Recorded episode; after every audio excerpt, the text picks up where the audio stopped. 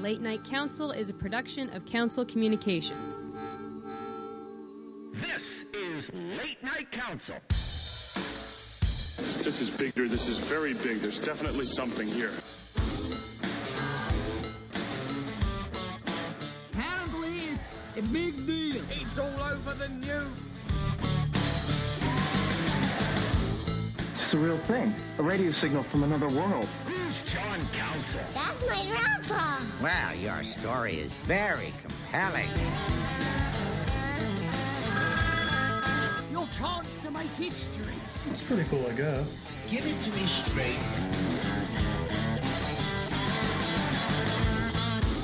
John, you're in charge. Welcome, welcome, welcome, welcome, welcome to another edition of Late Night Council.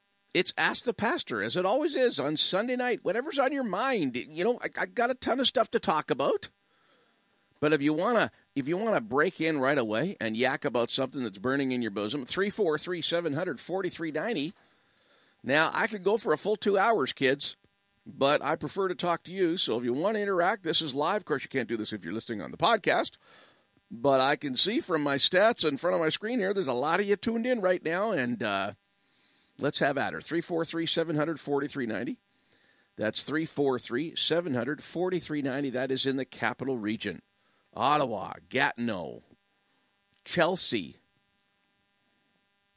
Aylmer, and of course the boroughs Kanata, Gloucester, Nepean,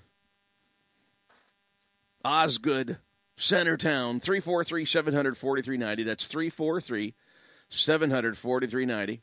If you're calling outside of the capital region, that is the Canadian capital region, if you're calling from, I don't know, Moonbeam, Ontario, if you're calling from Grubbs, Arkansas, Duckwater, Nevada, or Putty Hill, Maryland, 1 562 4766 is your number. That's 1 562 4766. Now, these numbers will be repeated, be repeated ad nauseum throughout the program. Um, even during our information breaks, you know, I'll give you a little bit of update about what's going on and how you can be more part of the show. Okay. And I got some tunes for you tonight and some riveting, really, really important information that you're not going to hear anywhere else because, I mean, if you heard it anywhere else, would be the point of me being on the air? No, no, you got to rely on me to, you know, to get the really important stuff out there. Okay. And I'll be bringing that to you, but I, you know, I may have missed something. So that's where I count on you, the audience, to, you know, you got to call in 343 700 4390. Comments and questions on what has really turned into the Ask the Pastor format of Late Night Council on Sunday nights. 343 700 4390 in the capital region. 1 562 4766 is long distance. That's 1 562 4766. Uh, we are accumulating a number of good emailers, and we're thankful for you. Callers take precedence. Calls will always take precedence on this program. But we appreciate your emails. JC at latenightcouncil.com if you want to email me. It's got to be under six lines, okay? JC at latenightcouncil.com. You can tweet at me at JW Council. Very simple on the Twitter exchange. JW Council. That's where we are on Twitter. Now, I rarely, hardly ever go to the Late Night Council Facebook page, but there is a Late Night Council Facebook page. If you want to interact with other listeners and post stuff and argue and, you know, you know yak off air, you're free to do that. 343 700 4390. Now, if you're listening outside the capital region, we had a bit of a kerfuffle uh, this week concerning our annual March for Life demonstration that takes place um, just before Mother's Day, just about every year. And uh, there's always thousands and thousands. I don't know what the actual number was this year, but they've had upwards of 25,000 people in other years protesting the fact that uh, uh, you know there's only three countries in the world. There's only three countries in the world that have totally unlimited access to abortion with no restrictions whatsoever.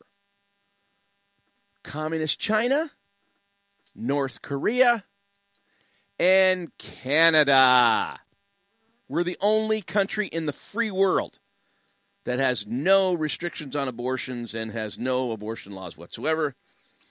And uh, the reasons why, well, uh, we could talk about that tonight, couldn't we? So, you know, we've got a lot of concerned people who, you know, uh, understand science and understand uh, biology and genetics and realize that, you know, that uh, little uh, baby inside a mother's womb is a distinct individual with distinct DNA. And uh, for years, since abortion was made legal with no laws, in fact, when it was passed by the Supreme Court in 1968, the Supreme Court intended for Parliament to, you know, formulate some types of laws, some types of restrictions, some types, of, but they never did. Because I don't know, you tell me why you think they never did. My personal belief is because they're a bunch of wimps and they're not leaders and they uh, they worship at the altar of political expedience and that's irrespective of what party they're from. Conservative, NDP. We've never had an NDP governed federally in this in this country. But between the conservatives and the liberals, no difference at all. They've done nothing on this for almost 50 years now.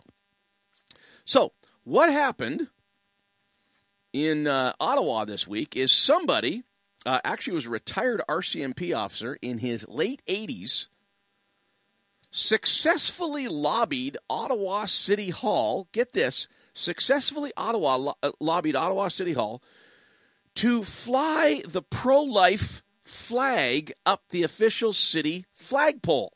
Okay? I don't think that's ever happened before. And you know, those of you that live in Ottawa, you know that you know you could probably call Ottawa the politically correct capital of the world and you wouldn't be too far off, okay? So this was the report out of the Ottawa Sun on Friday, the day after it happened. I'll just give you the first paragraph. Ottawa City Hall pulled down a flag marking the annual anti-abortion rally on Parliament Hill after councillors and members of the public expressed shock that the municipal government in Canada's capital would allow it. Now, why would they be shocked? I thought City Hall was all about tolerance.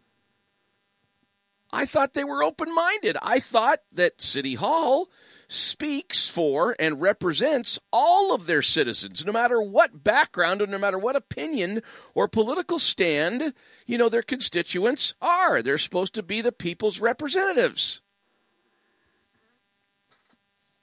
Now, I think that's that's what they want you to believe, but I think that's a I think that's a a really stinky lie. I don't think they're tolerant at all. In fact, and you could state your opinion, I'm stating it on the air, and that's why I give the phone numbers out, because I want to hear what you have to think. I think City Hall is overflowing in bigotry, prejudiced. In fact, I would push it even further. I think there's downright hatred there, and it's institutionalized. And it's covered up also politically correct with all sorts of verbiage that everybody has accepted as true.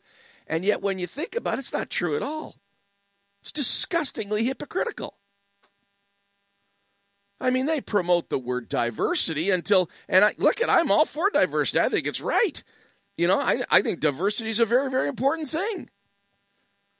But if you're going to be diverse, if you're going to be tolerant, doesn't that mean you're tolerant of people that don't share your view? If you're going to be diverse, doesn't that mean you include people that don't think like you do? Well, that's not the way it is at City Hall.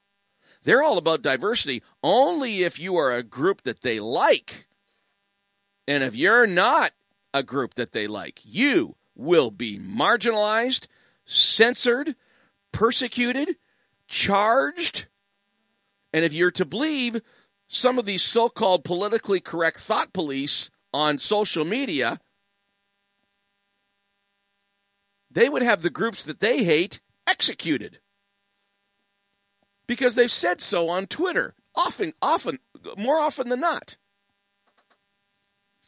So when I read David Krayden's rebuttal in the Sunday Sun today, I thought, wow, this actually got printed in mainstream media. I can't believe it. I'm quite impressed.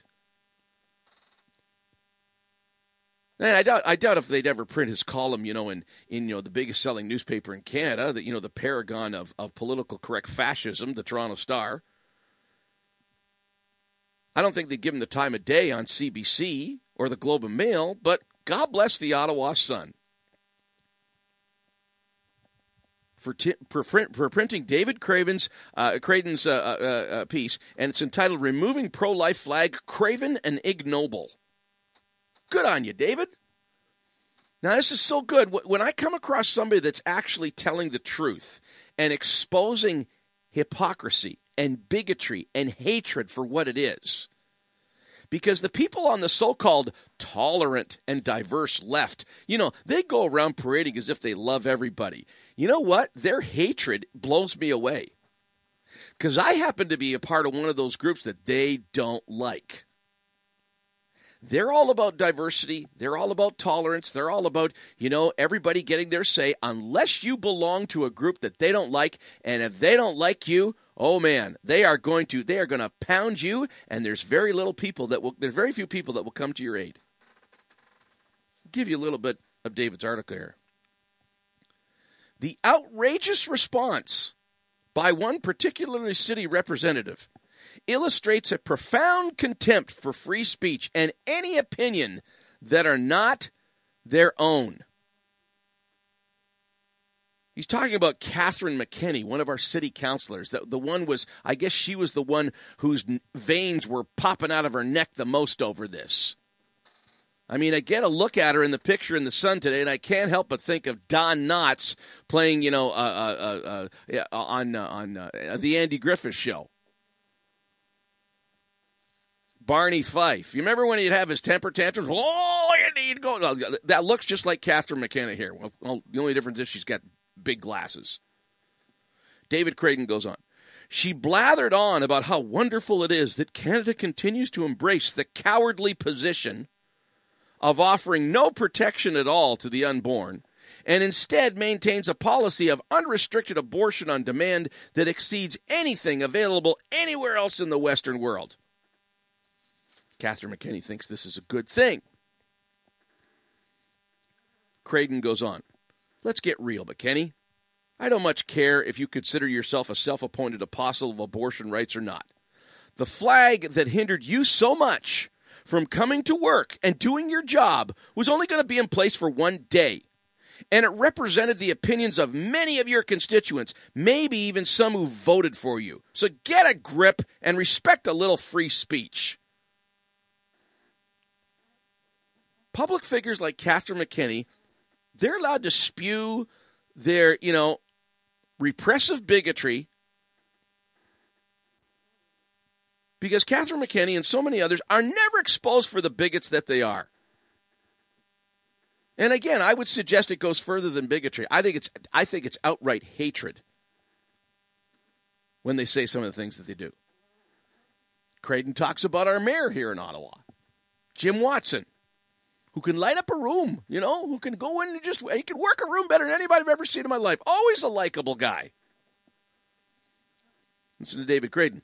Mayor Watson, meanwhile, garnered the largest degree of opprobrium in, in this matter. I don't think it's acceptable to have that flag flying because it's stating a position that most of our city is opposed to. I'm certainly opposed to it, he said. Krayden responds, Okay, Mayor, we know all about your pro choice bona fides, but just how do you know that most of our city is opposed to the position that the flag represents? Is that majority in favor of no abortion law at all? Is that majority opposed to pro lifers being allowed to march once a year? Does that majority support you and your council denying your opponents freedom of speech? Admit it, you don't have a clue. And he does it. He's spewing some politically correct, you know, pablum because he knows nobody's going to hold him to account. He knows nobody's going to pin him down and say, hey, just a second. For you to be against that kind of speech, don't you ever use the word diversity again. Don't you ever use the word again tolerance again, Mr. Mayor, because your diversity and your tolerance are only for people that you agree with. These hateful bigots have got no interest whatsoever in hearing everybody's voices.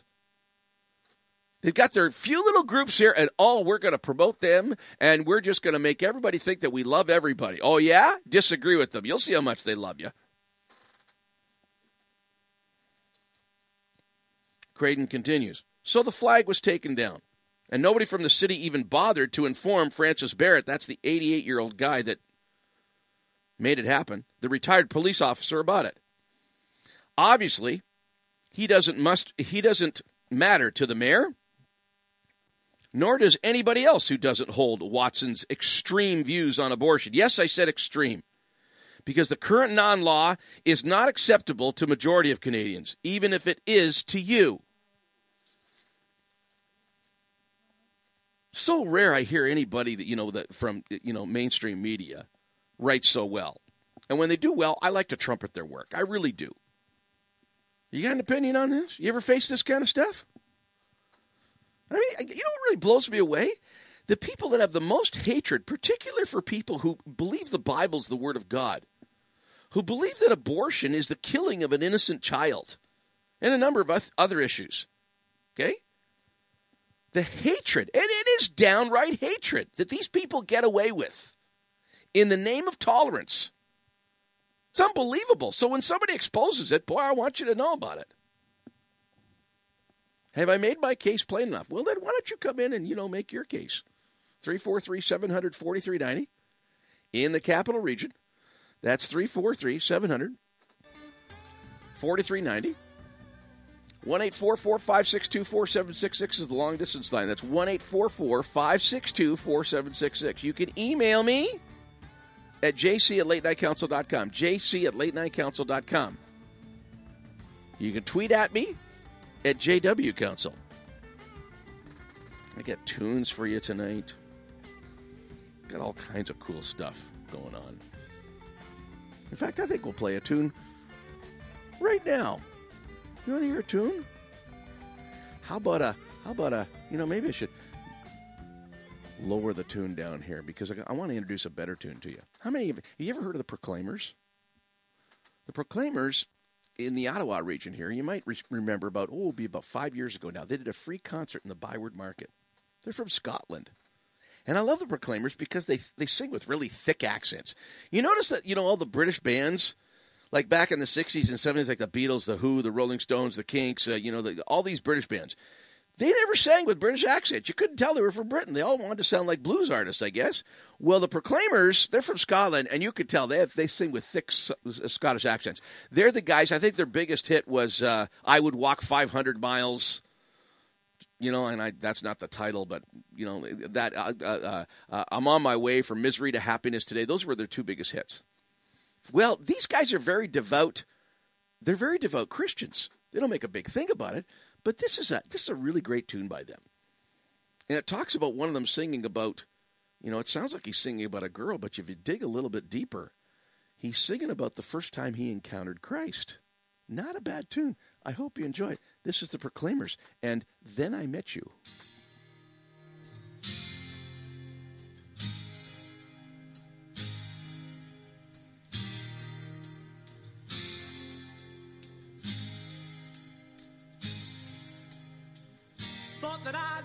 Happy, gonna be so happy, living life alone and never sharing anything. Thought that I was finished, thought that I was complete, thought that I was whole instead of being half of something.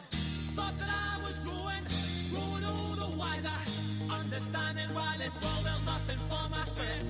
Thought that I was destined, destined to be nothing, destined to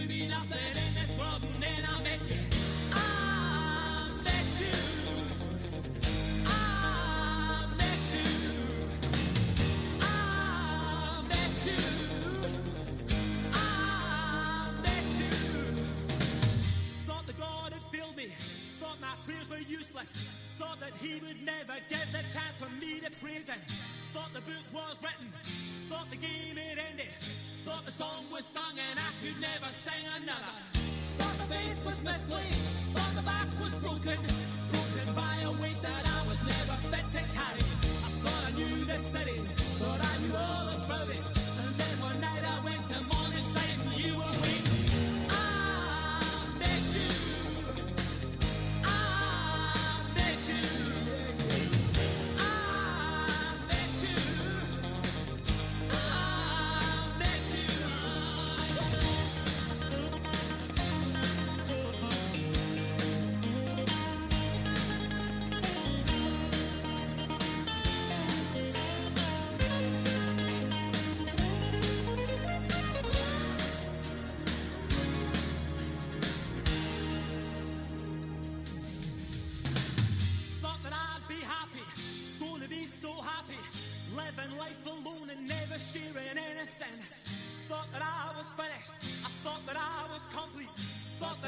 Whole instead of being half of something.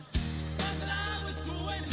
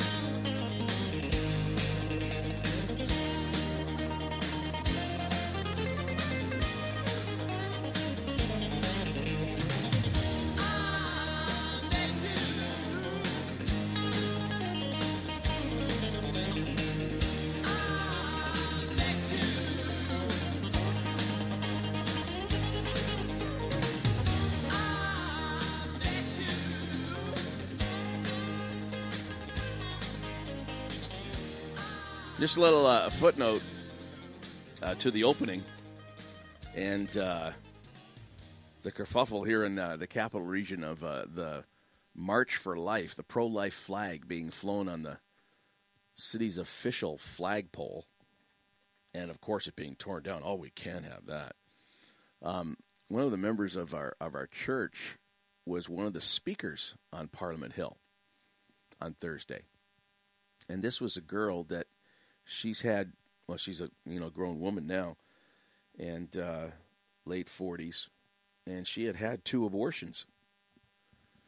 And she was quite angry because when she had the abortions the only information she got when she was in trouble and you know was that well you know we'll pay for it and it's quick and it's easy and there's no issues and and like she said this morning in her presentation that you know, they didn't tell me that decades later I'd be overwhelmed and consumed with grief, especially when she found out, you know, scientifically that that's a real baby. That's a, that's the, you know, they they can conveniently call it something that doesn't sound, you know, too attractive. They call it a fetus. You know, it's amazing. You know, like uh, couples that you know try to get pregnant and you know as soon as they find out that they've been successful.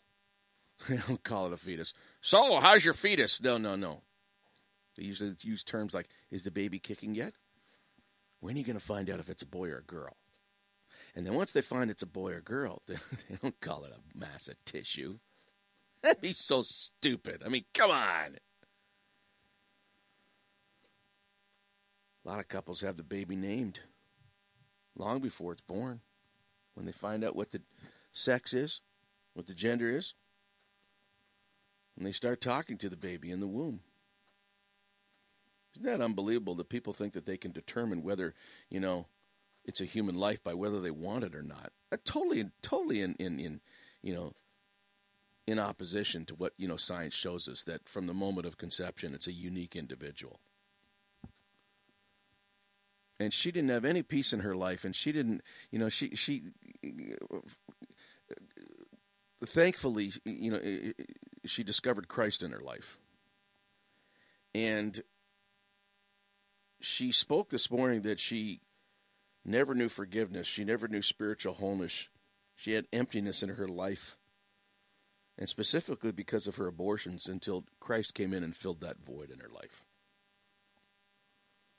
And that's not a that's not taking somebody's freedom away. That's somebody who was lied to and told, you know, it's your body. You should be free. Don't worry about it. Oh, yeah, really? Then, you know, they, they don't talk about a conscience. They don't talk about, you know, the spiritual and, and emotional implications of what women go through. That's the dirty little secret that uh, Morgentaler and his cohorts and the rest of the, you know, the baby killers in, in Western culture, you know, the, the, and, and they'll even guilt people into thinking, oh, you shouldn't think that way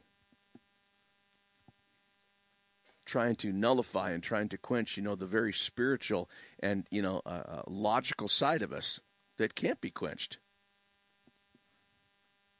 343 700 4390. Whatever's on your mind tonight. 343 700 4390 in the capital region. Don't let that 343 area code scare you. That is a new capital region area code.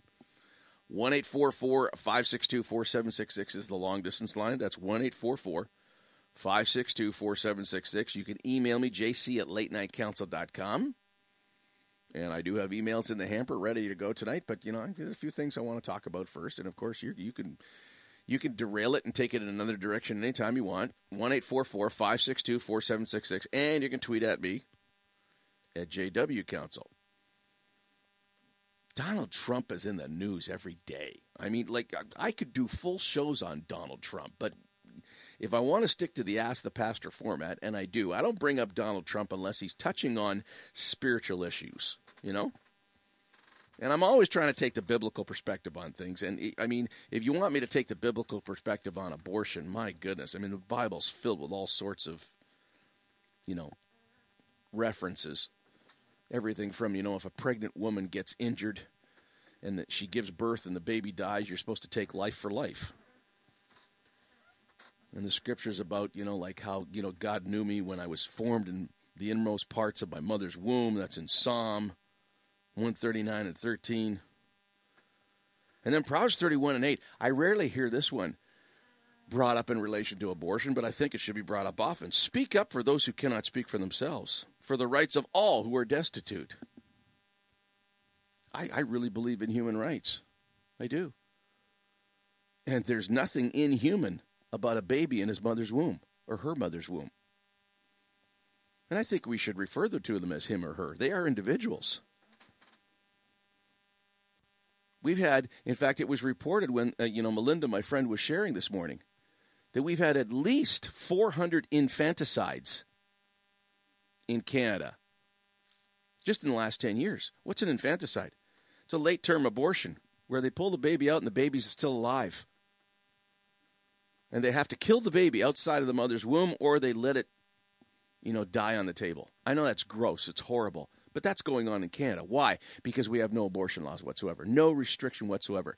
So infanticide and, and, and March for Life and Campaign Life, they've demanded, you know, homicidal investigations into all of these cases. And they've got them all documented as well. But nobody will lift a finger. God's not fooled. God is not fooled. It is no surprise to me that we see Islamic fundamentalism taking over Western Europe. And I, I, you know, I can't see you know our, our our lazy culture in the West here in North America. I can't see it standing up because I mean it's a biblical precedent. And I talked a little bit about this last week, and this is the biblical perspective. When people who proclaim God, and you know, especially the United States, you know that, that there's all sorts of verbiage in their uh, Declaration of Independence and their Constitution about one nation under God, and we see that you know the, people put their hand on a Bible when they swear in the Bible on their money and God we trust. If you're going to make that kind of proclamation, He holds you to a standard. And in the Old Testament, it was Israel. And when Israel did not follow him, he would bring in a more wicked nation to judge them. And I think that's going to happen. I think we're seeing that in Europe right now. We are so hypocritical. We go around thinking, oh, you know, the ISIS and some of the extreme Islamic fundamentalists, they just they're just barbaric. Excuse me? Have you seen some of the footage of what we do to our babies in a mother's womb? For the sake of, uh, of expedience, for the sake of convenience? We've killed millions in this in this continent. Millions. Do you think God's fooled? I don't think he's fooled at all. I do want to talk about Donald Trump when we get back from the information break, though. Okay, he did his first public uh, uh, uh, gig after uh, firing his FBI chief, which you know the mainstream media was just going nuts over this week, and I don't want to address that because you know I, I really get bored with the whole political thing. But he did say some, some, some significant things about God this week at Liberty University when he gave the commencement speech. It was all over the media. Of course, people were attacking him and everything. But some people, some people, why, said, hey, just a second here. What he's saying, we need to rethink about this. And I'm not a Trump fan, but when he says something good, I like to talk about it. And when he says something dumb, I roll my eyes like the rest of you do. But we'll get to that when we return from this very important information break. Stay with us.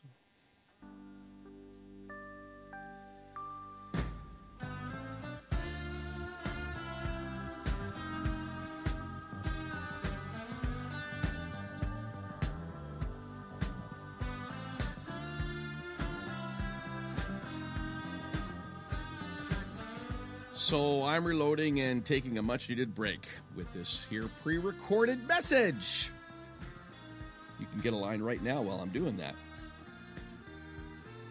343 700 4390. That's 343 700 4390. That's uh, the Capital Region line. That's Ottawa, Gatineau, and close by. If you live far away, the toll free line all across North America 1 844 LNC is on. That's 1 844 562 4766. 1 844 562 4766. Our call service is automated. So you won't be talking to a live person until you're on air. Now, don't sweat that. Just follow the on air prompts and uh, you'll be fine. Trust me, you've handled this kind of technology before. Otherwise, you wouldn't be listening to me right now. You can connect with us live at tuneinradio.com or Google Play or just click the listen live button at latenightcouncil.com. But, you know, chances are you've already done that. Just kind of a reminder.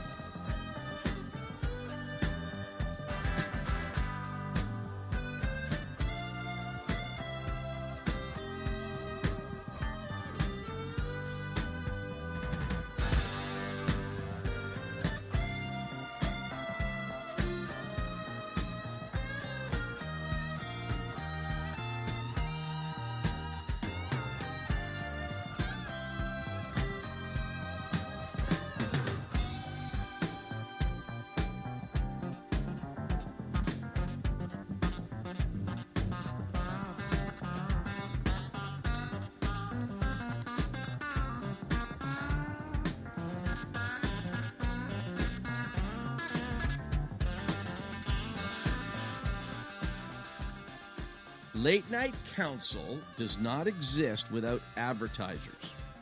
So if you want to buy time, email me at jc at latenightcouncil.com. And the rates are so cheap because, you know, we're just relaunching and getting things going again.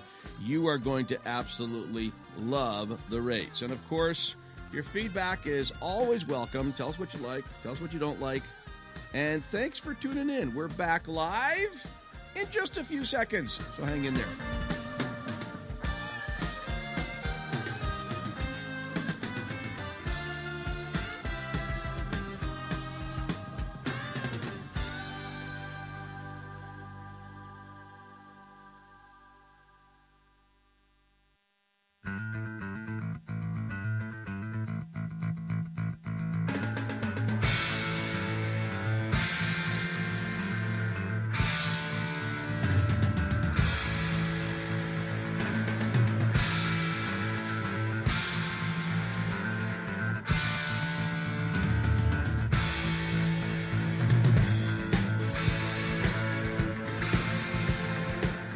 How's it going? Welcome back.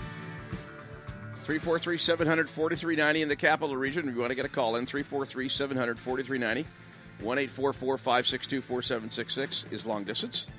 That's 1 562 4766. Mentioned Donald Trump before uh, we went to the break.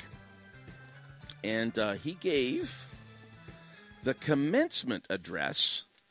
That's like, you know, like when the kids graduate from university and you know they're all excited and some big public figure gives the commencement address and everybody throws their hat in the air.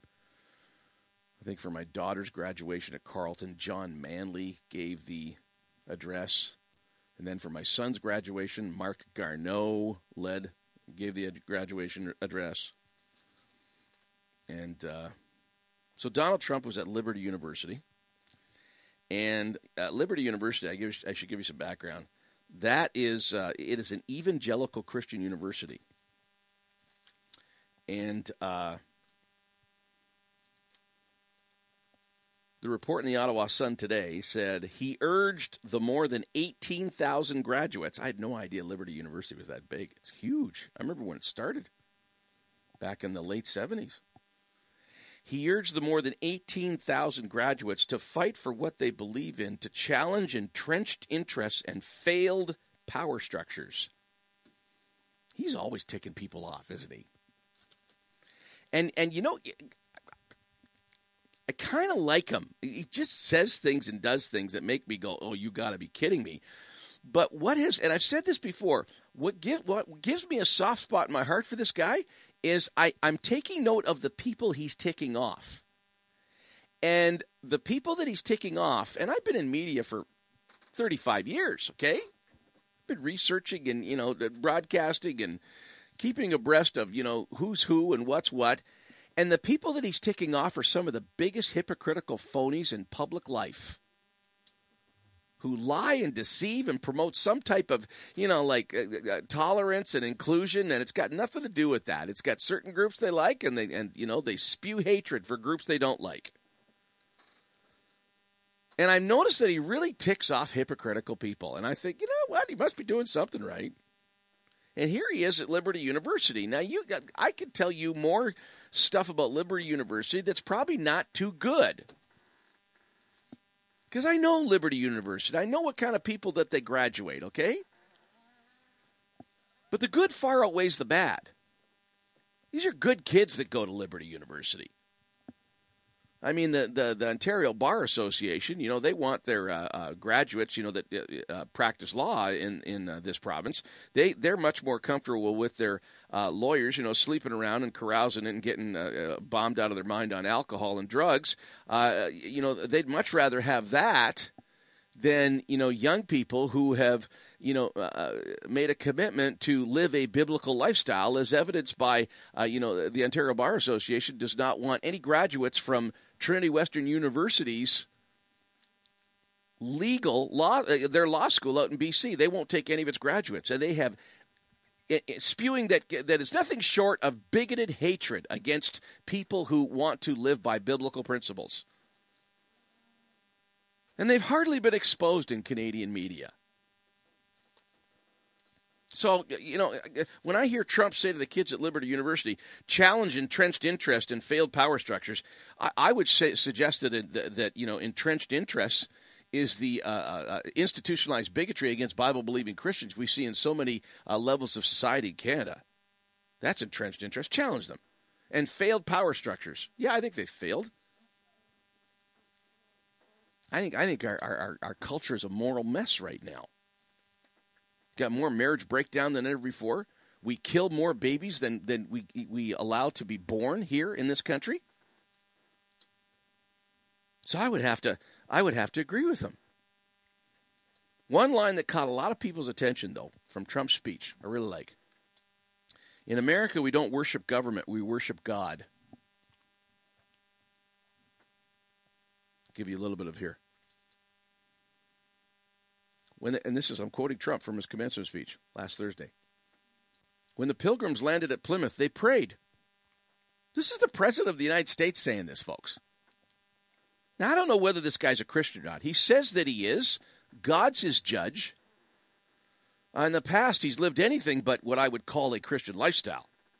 But I've never heard a, a president say more encouraging words and more protective words to people of, of my particular faith. When the pilgrims landed at Plymouth, again, this is the President of the United States. When the pilgrims landed at Plymouth, they prayed. When the founders wrote the Declaration of Independence, they invoked our Creator four times. Because in America, we don't worship government, we worship God. Trump added that for the same reason, elected officials in the U.S. put their hands on the Bible and say, So help me God while taking the oath of office. It is why our currency proudly declares, In God we trust. And it's why we proudly proclaim that we are one nation under God every time we pledge allegiance. The story of America, he continued, is a story of an adventure that began with deep faith, big dreams, and humble beginnings. Trump is meeting with the Pope in 10 days. Guess he's going over to Italy. Going to get in Trump 1 and fly over the pond. Speculation has swirled again. I'm quoting media reports on his uh, upcoming visit to the Pope with Pope. Speculation has swirled about what Trump and Pope Francis will discuss during their May 24th audience given Francis has already said anyone who wants to build walls to keep out migrants is not Christian. He's got a point, you know. I mean, if you know what's inscripted on the Statue of Liberty of the states, you know, tennis, uh, uh, send us your tired and, and, and, and, and, and huddled masses yearning to be free. That's not Bible, but that's pretty Christ like. It's all through the Gospels. I was naked, you didn't clothe me. I was hungry, you didn't feed me. I was a stranger, you didn't take me in. So he's got a point there. But you know, I would throw back at the Pope, and I, you know, I think this is, I think it's appropriate. If you don't think it is, give me a call. Let me hear your side of it. What about defending innocent people from people who want to kill us? Is that Christian? I mean, uh, uh, crime, violent crime, rapes, sexual assaults in Germany and Sweden, in France, have skyrocketed since so called, as the Pope calls them, migrants have come to, well, I, I, would suggest invaded Europe. And I remember three years ago talking on talk radio when we got the first, you know, video footage of these people coming in. And all kinds of us were asking, hey, hold it just a second. These are supposed to be refugees? These are supposed to be migrants? How come 80% of them are able bodied males between the ages of 18 and 30? I mean, I remember the Vietnamese boat people, you know, escaping, uh, uh, you know, barely on boats, and we took all kinds of in from Canada. There were full families. There's all kinds of women and children and the elderly. This is, I don't believe for a second this is a migration. I don't believe for a second it's a refugee thing.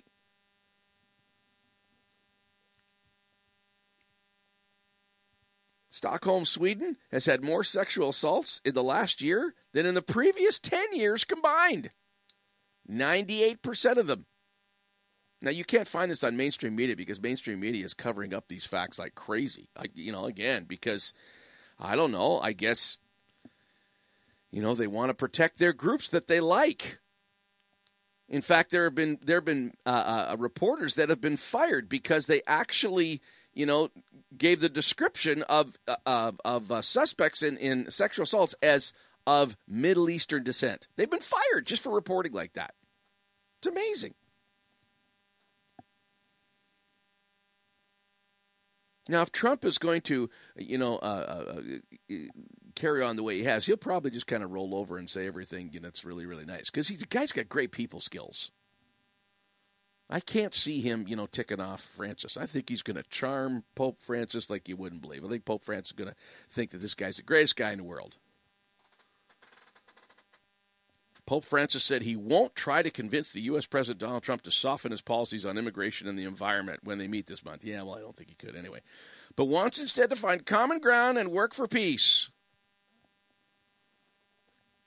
And I think Trump will just charm the daylights out of them. They're going to get along great. 343 700 4390 is the number to call the capital region. 343 700 4390. 1 844 562 4766. That's 1 844 562 4766. JC at Late Night Council is the email address. You got to keep it under six lines, though. Okay, we're going to get to the emails, but I want to get to the stuff I want to yak about first. And of course, you can hijack the show and call in and put it in another direction anytime you want. 343 700 4390 in the capital region. 1 844 562 4766. That's 1 844 562 4766. JC at late night council.com is email address, and you can tweet at me at JWCouncil. Now, going to play a tune for you. It's not really a break here, it's part of the next story that's coming up. Okay? Nobody has heard. I haven't. I did. I had no idea that this was true until I was reaching, researching for the show this week, and I was quite blown away by it. Okay, And I think it would be so appropriate if I played the hit tune by Sheryl Crow that bears this dead celebrity's name. I don't know if you know it or not, but Steve McQueen, who died of cancer at the age of 50, it's recently gotten out that Steve McQueen made a very, very, very real and powerful commitment to Jesus Christ and gave his life to Christ before he died. Did you know that? Did you hear that anywhere? Well, I'm going to play Sheryl Crow, and you know, don't get nervous if you know the tune because you know there's a line or two in here that I'm. You may hear the sound go down because I don't want you know to offend anybody. But I, I've always loved this tune. In fact, I would say of all of Sheryl Crow's tune, I think her politics are whacked. I think she's just kind of a misguided girl, you know, who probably never saw what you know a, a real follower of Christ look like because looks like because uh, you got to admit um, there are people who call themselves Christians who do a lot of stupid things and a lot of dumb things and a lot of hurtful, judgmental things. But followers of Christ who understand what a biblical Christian is, somebody that acts and thinks so much like Jesus that people, you know, they remind people of Jesus. I don't know, you know, if we had more followers of Christ like that, we probably wouldn't have so many people getting so ticked off with, you know, people that are part of the Christian faith. But I, I have to. Uh, my favorite tune she ever did, Sheryl Crow, was was this one, Steve McQueen, and and and it was I was not looking for an excuse to play it. I just absolutely love this tune, and uh, you're going to hear the story about it and what happened with Steve McQueen just oh months before he died. Don't leave now; it's getting important.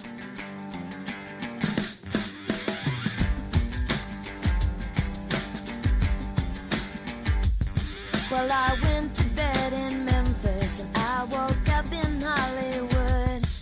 got a quarter in my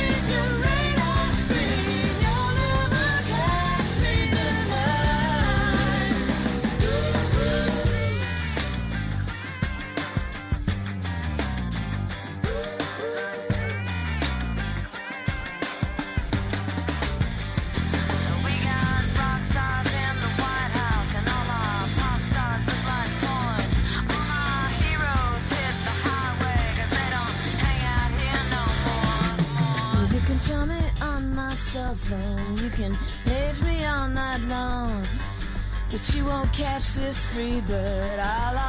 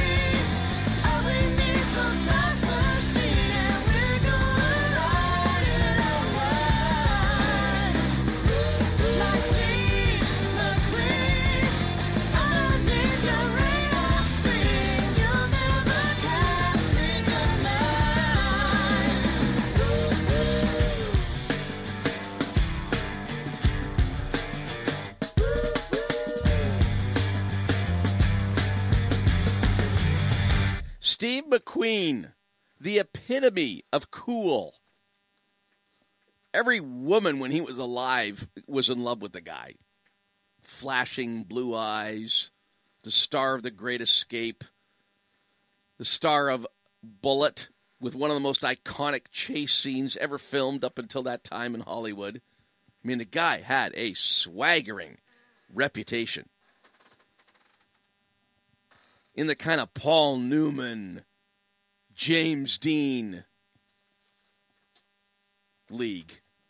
I wonder if Sheryl Crow would have written that tune that epitomizes how cool Steve McQueen is. I wonder if Sheryl Crow would have written that tune if she'd have found out what we have just le- recently learned. There's a new documentary coming out in September about Steve McQueen. Okay? Let me give you the report here. I'd love to hear your thoughts on this. 343 700 4390 or whatever else is on your mind. 343 700 4390. Steve McQueen, The Salvation of an American Icon, was co authored with Marshall Terrill, the acclaimed expert on all things Steve McQueen, and Greg Laurie. Together, Laurie and Terrill traveled the country interviewing many of those who knew McQueen best and were with him in his last days.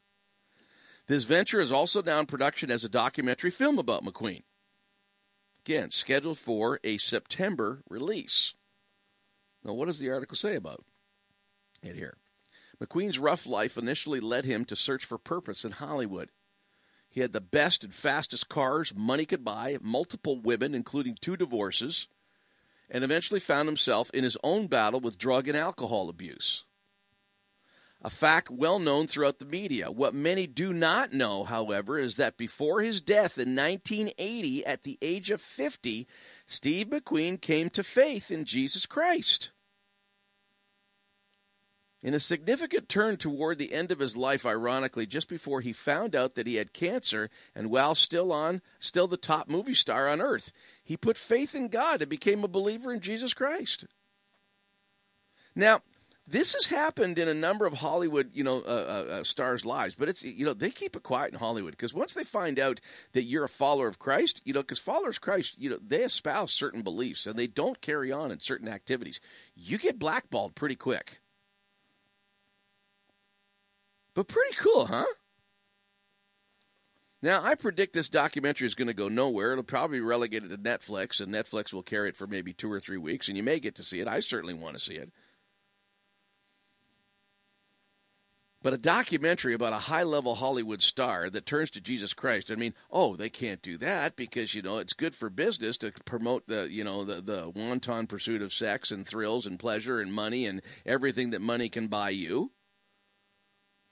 You know, even suggesting that that might be an empty lifestyle that doesn't promise, you know, doesn't deliver what it promises on. Oh, no, we can't have that imagine if a bunch of Hollywood stars, oh, let's say maybe 50 to 100, all started turning to Christ, man, what would they make movies about anymore? You know, if no more lascivious, no more lasciviousness, no more sin. I mean, I'm sure they'd find enough people that are willing to sell their soul and do all kinds of things to promote, you know, the stuff that Hollywood promotes. That you know, it wouldn't put too much of a dent in it. But you know, sex sells, pleasure sells, greed sells. Well, it sounds like one of them made it out of there alive eternally. Sounds like one of them finished well. Looking forward to that flick. But I had no idea, you know? I've been pretty tuned into media all my life, and I had no idea that Steve McQueen had made a, commitment to Christ before he died. Evel Knievel, the stunt motorcycle uh, uh, uh, driver. I've seen video footage of him. He made a commitment to Christ about a year before he died. He got baptized publicly on Robert uh, Schuller's uh, Hour of Power on stage. I saw him give his testimony about how he invited Christ into his life. Mickey Mantle, star outfielder for the New York Yankees, who had a reputation for carousing and boozing and drinking as much as any, you know, rock star ever had. In fact, one of his famous quotes was, If I knew I was going to die this young, I would have taken care, better care of my, myself. About three or four weeks before he died, Clete Boyer, who was a teammate, got into his, you know, and, and you know, they've been friends and teammates, got into the hospital and, and, and led Mickey Mantle to Christ, told the story about it. It's kind of a close story for me because Clete Boyer's uh, brother, Cloyd, Cloyd Boyer, was uh, uh, the manager of the St. Catharines Blue Jays in the, in the mid 80s when I was their chaplain. And when you hear Cl- uh, Clete Boyer tell the story, and, and I've read the article that he wrote about the whole experience, it's so powerful that I've I've quoted it and repeated it at funerals that I do. It's amazing stuff. Mainstream media never reports on that stuff. You know, because it's almost like they're at war with anybody that promotes any type of biblical morality. And when one of their stars or one of their high profile celebrities makes a commitment to Christ, it kind of like, you know, exposes the whole facade of, of, of what is valuable in life for, for the phoniness that it is. Because almost every one of them testifies, you know, I had money, I had women, I had all the pleasures that life could afford. And, you know, it was, uh, it was a waste of time. And I've often had questions on the air about uh, uh, the book of Ecclesiastes because Ecclesiastes is is is really a weird book in the in the Old Testament. It says a lot of weird things, and a lot of people have wondered why is, you know, why is uh, uh it even in there? Because it's so dark.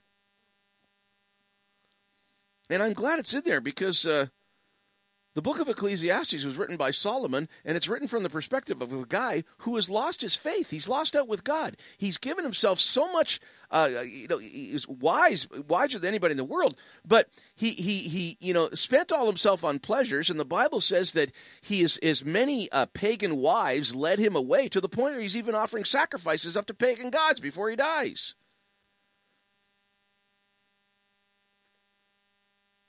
And the book of Ecclesiastes is the record of a guy who had everything. And he's telling people, you know, the only way to live is to is to is to is to fill your life with God and to follow his ways. And this guy's so burnt out from the pleasures of life. In fact, there's no evidence, there's no evidence whatsoever in the Bible that Solomon maybe even made it to heaven. There's none. Let me read a little bit to you. Ecclesiastes 2, verse 17. So I hated life is the guy, richest man, wisest man, most powerful man in the world at the time. This is Bill Gates and Donald Trump rolled into one here. So I hated life because the work that is done under the sun was grievous to me. All of it is meaningless, a chasing after the wind. I hated all the things I had toiled for under the sun because I must leave them to one who comes after me. And who knows whether that person will be wise or foolish. So my heart began to despair over my toilsome labor under the sun. For a person may labor with wisdom, knowledge, and skill, and then must leave all they own to another who is not toiled for it. This too is meaningless, a great misfortune. Now, listen to this. He says, A person could do nothing better than to eat, drink, and find satisfaction in their own toil. This too I see from the hand of God, for without him, who could eat or find enjoyment? Look at that. Without God, who can find enjoyment? This is coming from somebody who's like his life is burnt out from pleasure. To the person who pleases him, God gives wisdom, knowledge, and happiness. But to the sinner, he gives the task of gathering and storing up wealth. To hand it over to one who pleases God, this too is meaningless, a chasing after the wind. Pretty dismal. Talks about all his pleasures and all of the things that he experienced. Meaningless. In fact, that's probably the buzzword of the entire book of Ecclesiastes. Meaningless means, let me put it in our vernacular, jack squat. Life is nothing outside of God. 343 700 4390. You want to get a call in? That's 343 700 4390. 1 844 562 4766 if you're calling long distance. You're going to hear these numbers again in just a second because we're going to do the information break. And then come back, and I don't know how long I'm going to be on the air tonight, okay? Got a few emails here, but uh, um, you know, my show, my network, I can I can end at any time. You know, if there's calls coming in, I'm going to stay on. But if there isn't calls, I you know I put out what I think is important, and I'd rather put out an hour or an hour and a half of great radio and great takes than you know fill up the time with just filler. I don't believe in filler. So we may end early tonight. I don't know, but I know we're going to be back after this info air, uh, uh, info break. So you stay where we are, and uh, uh we'll be right back at you. Stay with us.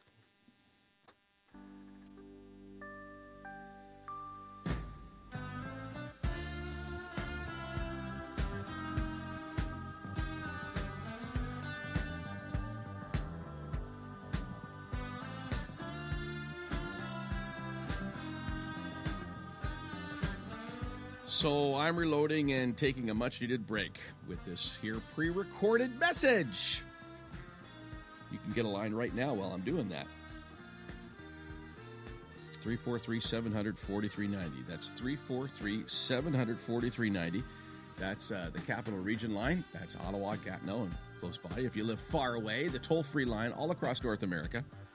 1 844 LNC is on. That's 1 844 562 4766. 1 844 562 4766. Our call service is automated. So you won't be talking to a live person until you're on air. Now, don't sweat that. Just follow the on air prompts and uh, you'll be fine. Trust me, you've handled this kind of technology before. Otherwise, you wouldn't be listening to me right now. You can connect with us live at tuneinradio.com or Google Play or just click the listen live button at latenightcouncil.com. But, you know, chances are you've already done that. Just kind of a reminder.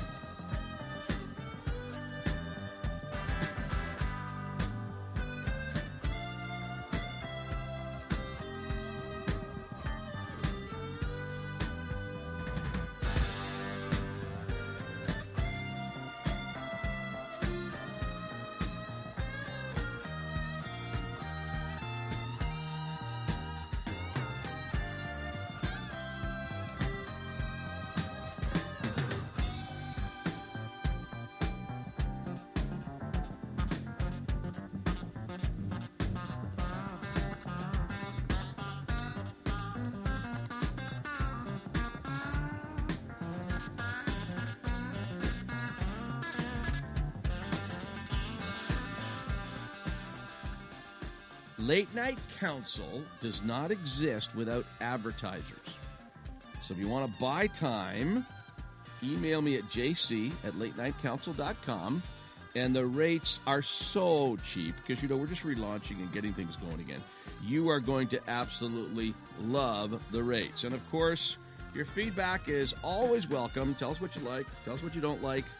And thanks for tuning in. We're back live in just a few seconds. So hang in there.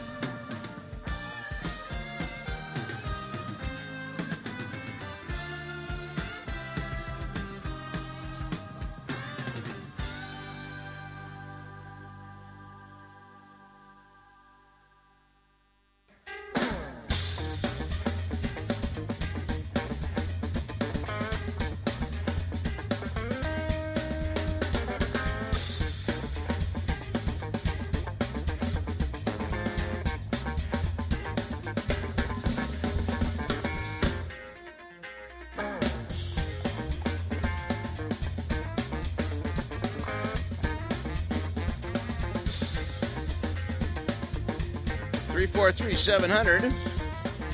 4390 is the capital region number. That's 343 700 4390. 1 562 4766 is the long distance line. That's 1 562 4766. You can tweet at me at JW Council and you can email me at jc at latenightcouncil.com. And that's what Eric has done. Eric's turning into one of my better emailers here. He's always got good stuff here. So here's his email tonight. Sometimes he sends me more than one, but there's one in the hamper here. John, there's lots of talk now about the rapture. Is there? I don't hear any talk about it at all. But anyway, such as it will be pre tribulation, mid tribulation, and post tribulation. He's using theological terms there, folks. I don't know if I want to explain them or not, but I continue on with his letter.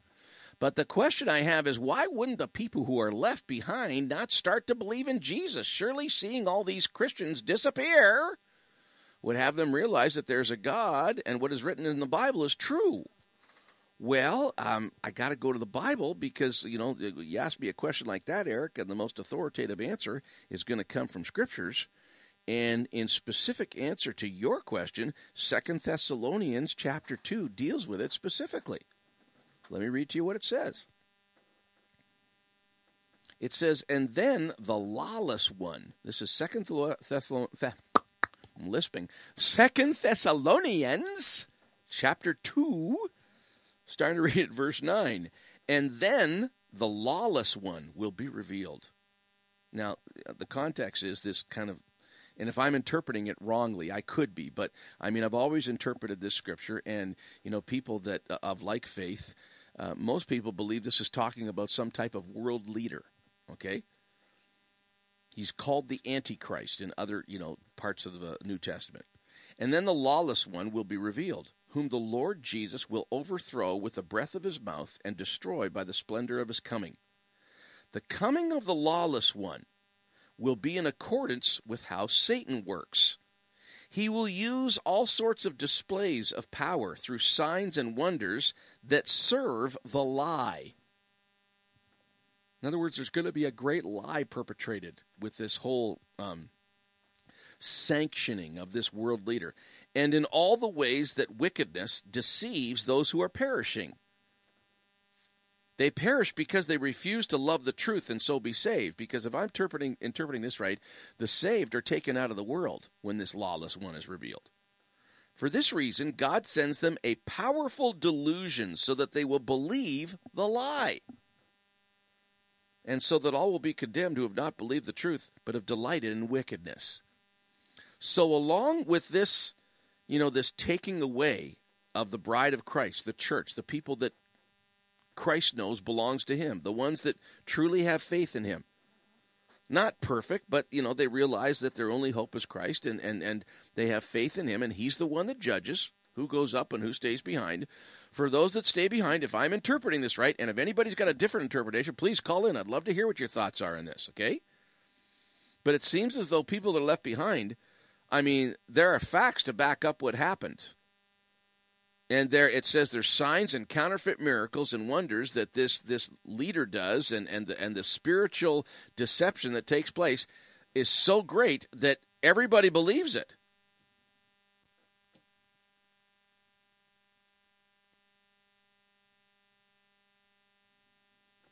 So that's how he's going to pull it off. I mean, it makes sense. Well, wouldn't they see what's happening? Because you no, no, there's going to be also there's going to be evidence. It's going to be false evidence, but it's going to be so convincing that, in fact, there's other sections of the Bible that says that the evidence is going to be so real that even the elect, it would deceive even the elect if that were possible.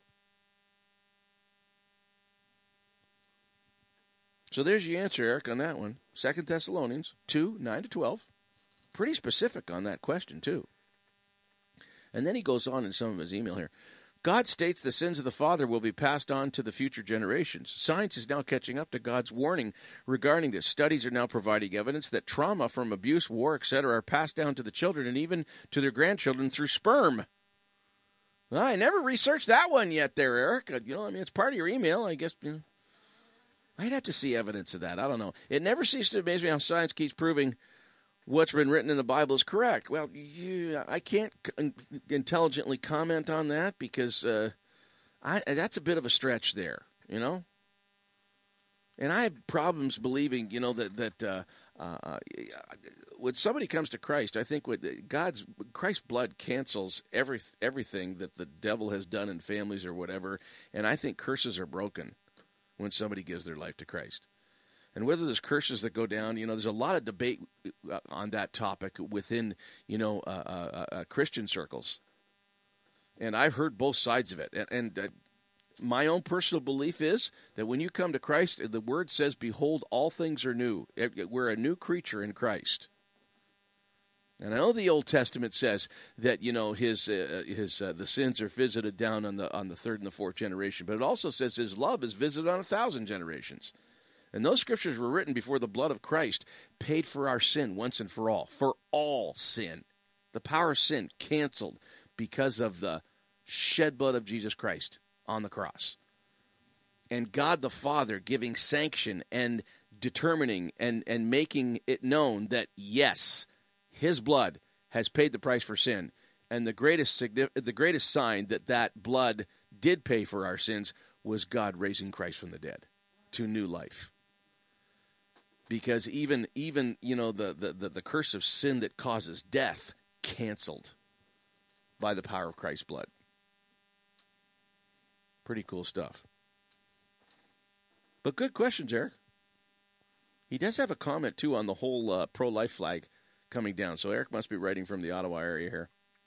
Do Christians have any say in these matters?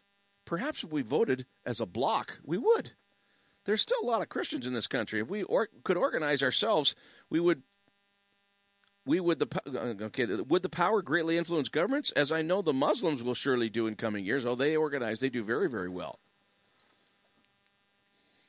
Well, Eric, I mean, there's uh, you know there's usually anywhere from uh, uh, eight to twenty five thousand people every year protesting against you know our our lack of any abortion laws in this country.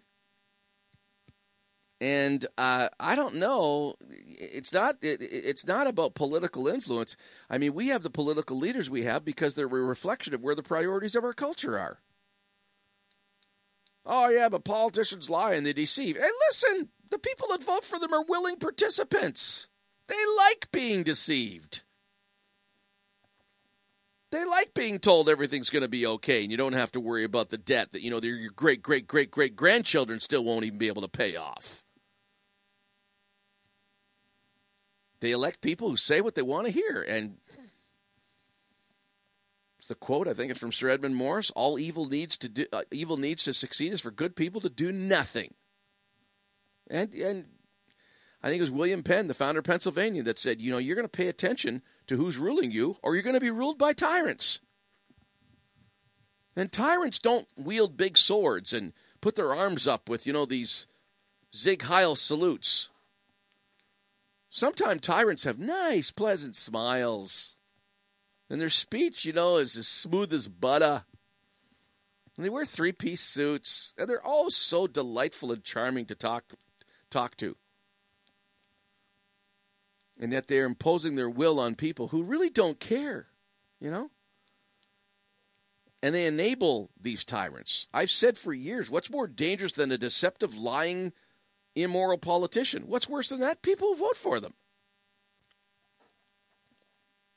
So I'm not that hard on politicians as I am on the people. The people that have the real authority and power in democracies are the voters, but they don't care.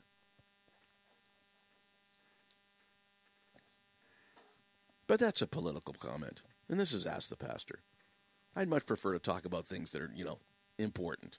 Because unless there's a spiritual revolution, unless people, you know, uh, unless people uh, get back to, you know, what, what made our, our countries, the United States and Canada, powerful and great, which was a commitment to, to, to, to, to God and to biblical morality and it resulted in a powerful work ethic of people keeping their commitments and having strong families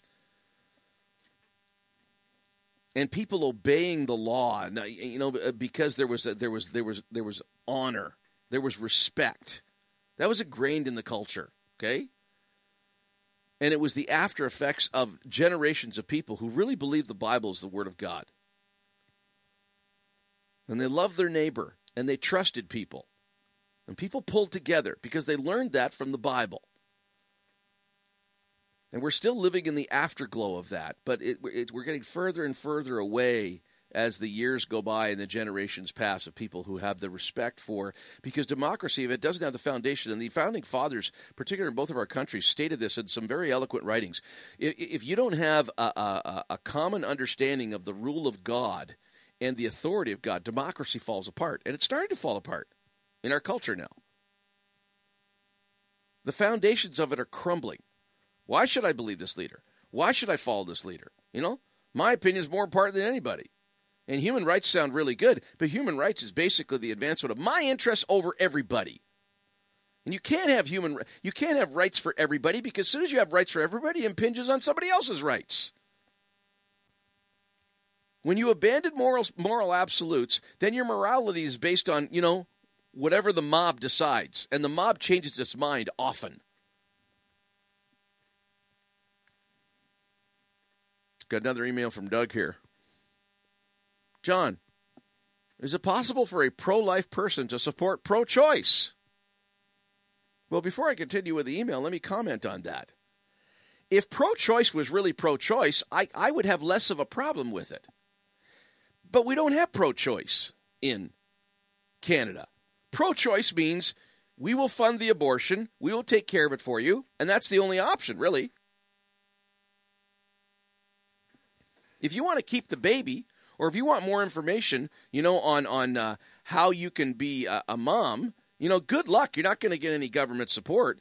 The only organizations that encourage people to keep babies and come alongside them and help them through the whole pregnancy and give them support financially and everything are funded, most of them by Christian groups in North America.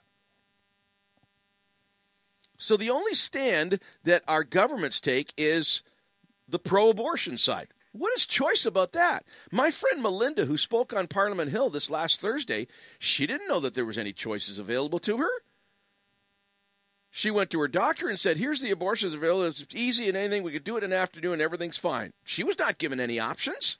There was no choice there. That was the only choice that was available to her. The thought of keeping her baby, the thought of trying to get help and support, forget it. So if it was really if there was really a choice involved there, I'd be I'd have less problem with it, but it's not.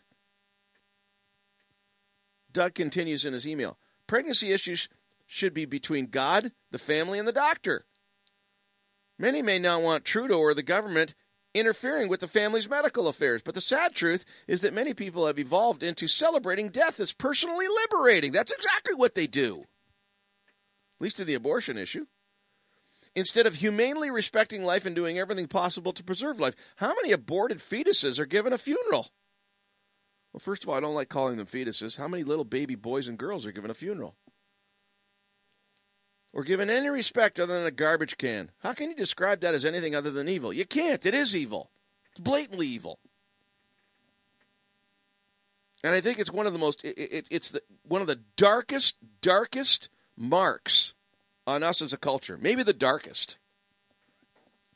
God's not fooled. And and I've been saying for, for decades now, judgment is going to come on the slaughter of in, innocents. 343 700 4390 is the number in Ottawa, in the capital region. 343 700 4390. 1 562 4766 is the long distance line. That's 1 562 4766. JC at late night council.com is the email address. And uh, we might end it early tonight. If I don't get calls or we don't get a lot of emails or tweets coming through in the next oh, 10 or 15 minutes, we may end it early because I'd much rather do a hot, wonderful, fantastic hour and a half show than give you filler. We'll see what happens. In the meantime, you ever heard of Sonny Terry and Brownie McGhee? Sonny Terry and Brownie McGhee. Here they are singing about, well, I think they're singing about heaven. You tell me.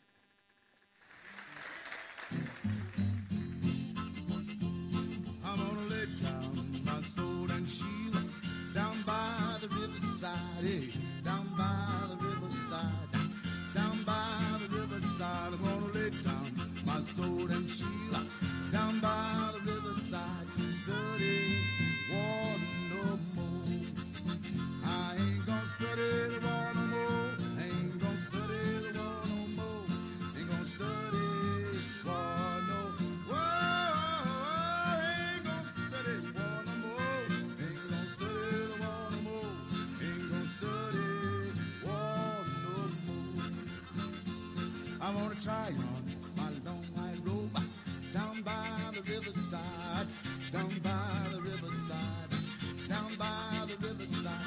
riverside. Wanna try on my long white robe down by the riverside, study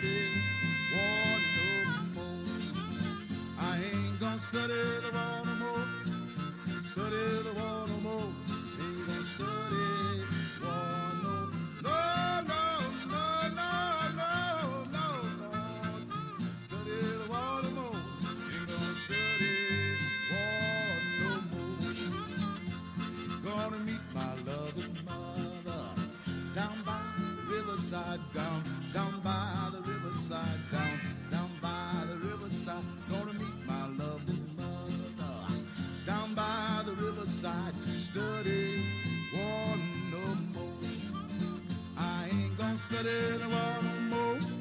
Study the war no more. Gonna study war no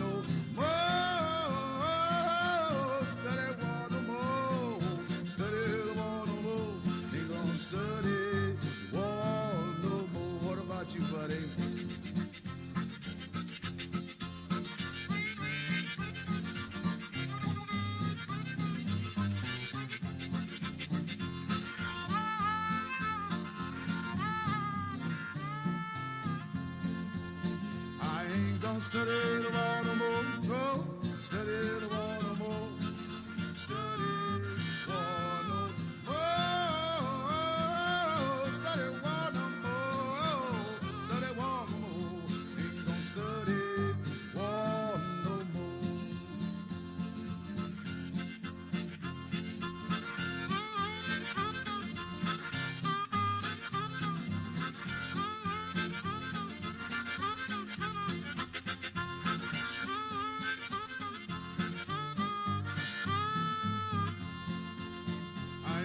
gonna study the water more. Ain't gonna study the water more. Study water, study the water more. Study water more. Study water more. Ain't gonna study water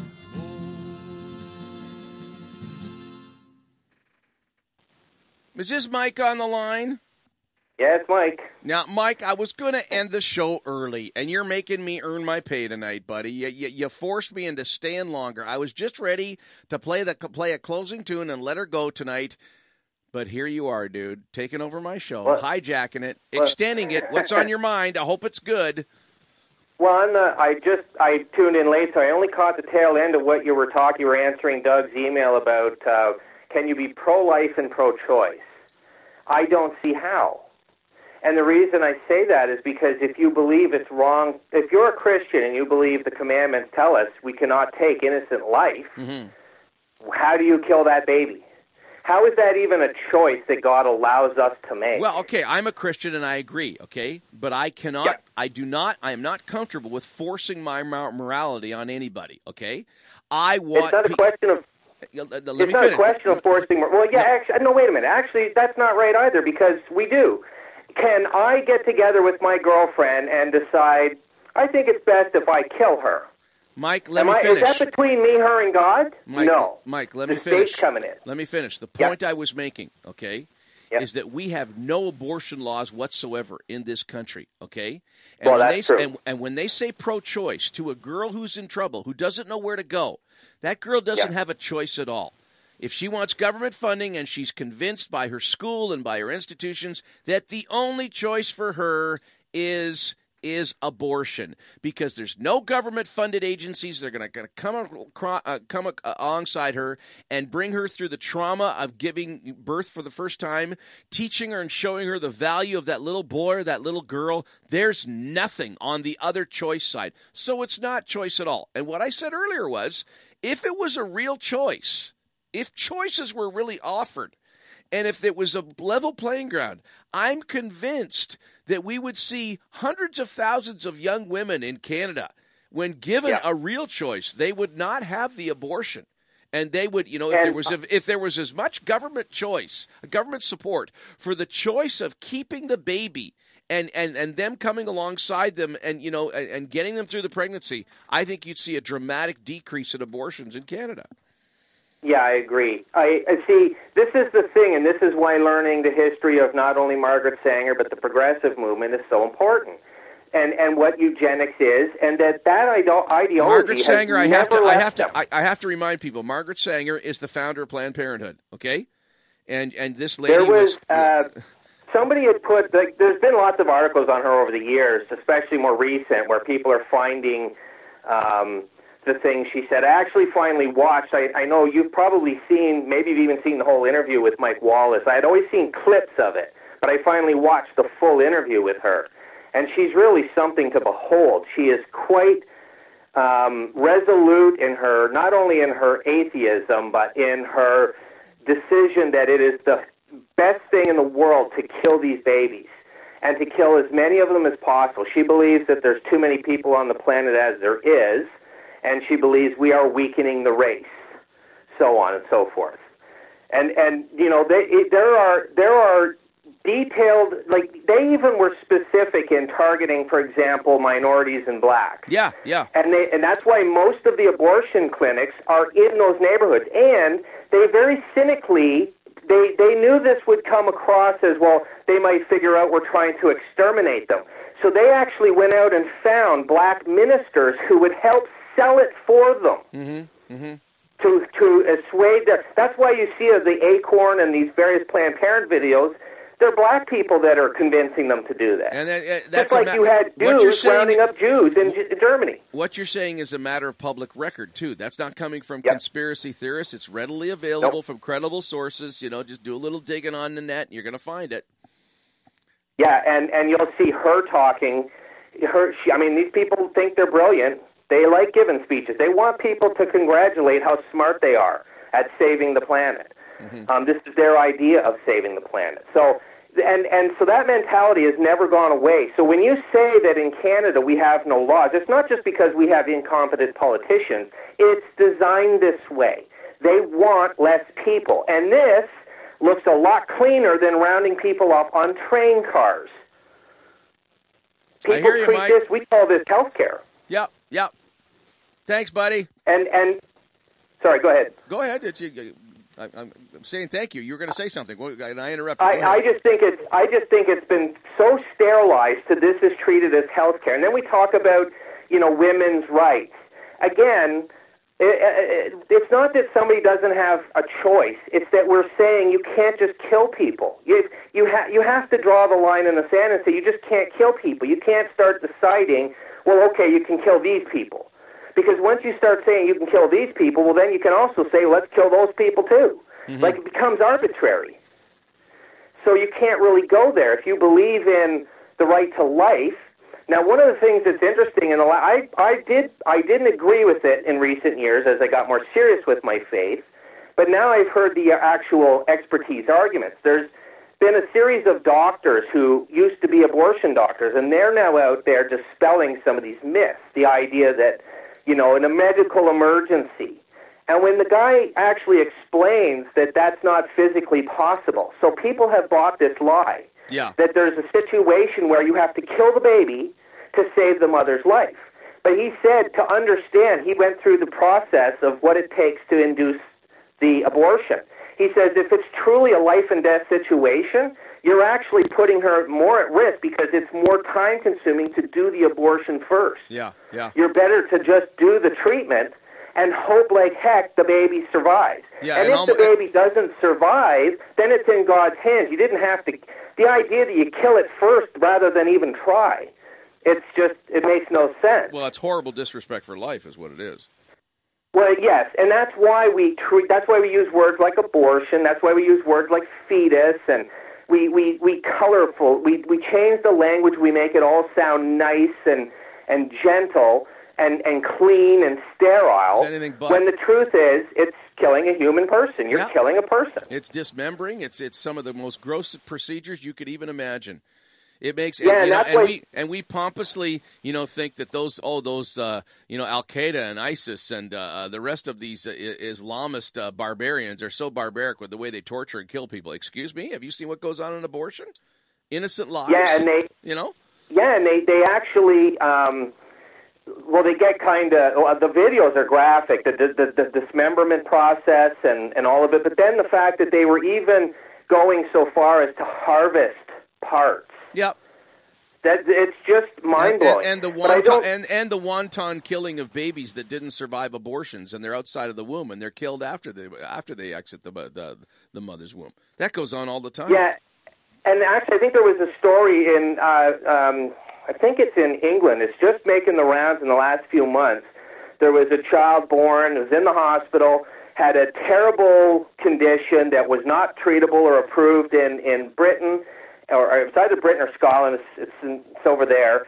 And they wanted the the family started a GoFundMe page. They wanted to take the kid to the United States to at least try treatment, which was available there didn't mean there was guarantees, but they wanted to do it. The state took them to court and won. They were not allowed to take the child. The child was forced to die. That's the state, mm-hmm. and the state.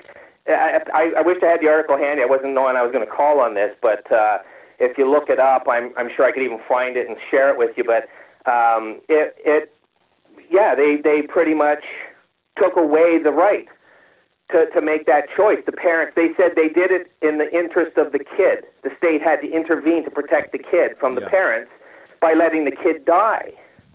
That's the state. That's the progressive thing. And, and like I said, when you get into reading these people, they read like psychotic psychos. Yeah, I know. I know. They all think like that. and they need to be exposed for what they are. And and there's hardly anybody out there that it's, that's exposing them.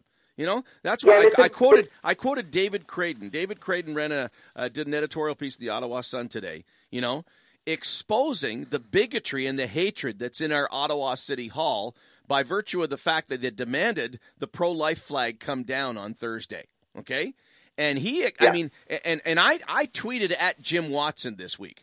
I said, don't ever use that word diversity or tolerance again because you have no tolerance for anybody that doesn't, it isn't part of one of your select groups. Okay.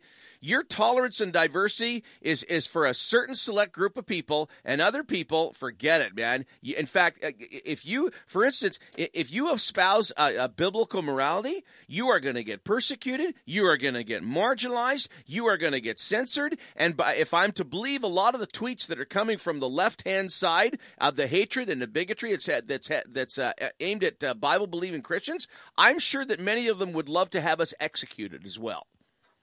Well, they definitely want us out of the way. There's no two ways Yep. about it, and that's why they they target our faith, but always institute. They have no problem. It's it's, it's not about they want no faith. They When want hear- their faith. When I hear about when I hear about so-called human rights and tolerance and inclusion and diversity, I want to puke because it's coming from Sure, some of the mo- it's coming from some of the most hateful bigots I have ever seen in my life.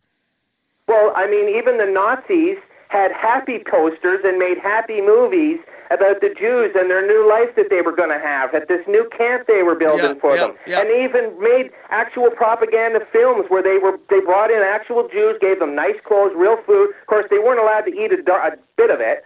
And then as soon as they were done making the film, they went back to their clothes, went back to the camps, and were all executed. Yeah.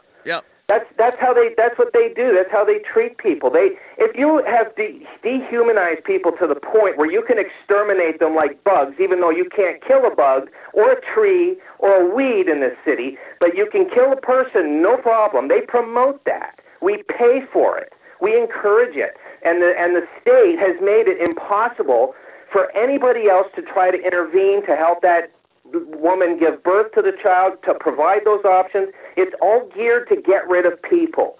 And and like I said, when you start pushing these people a little bit, maybe they're careful about how they say things. It's very rehearsed. They've got their little catchphrases they say, but when you keep pressing at them a little bit further, you'll find out that they all believe there's too many people on the planet and we need to remove the population Yeah, by a large amount, by Govern- billions. Government funded, and uh, and now Trudeau, you know, wants to pay for abortions uh, outside of this country as well. You know, to poor innocent people who are given no other options in third world countries. They, he wants to he wants to spread the killing to third world countries. I mean, Harper And was this- the Harper was the guy that ended that funding, and uh, Trudeau was very very quick to reinstate it when he got back into power.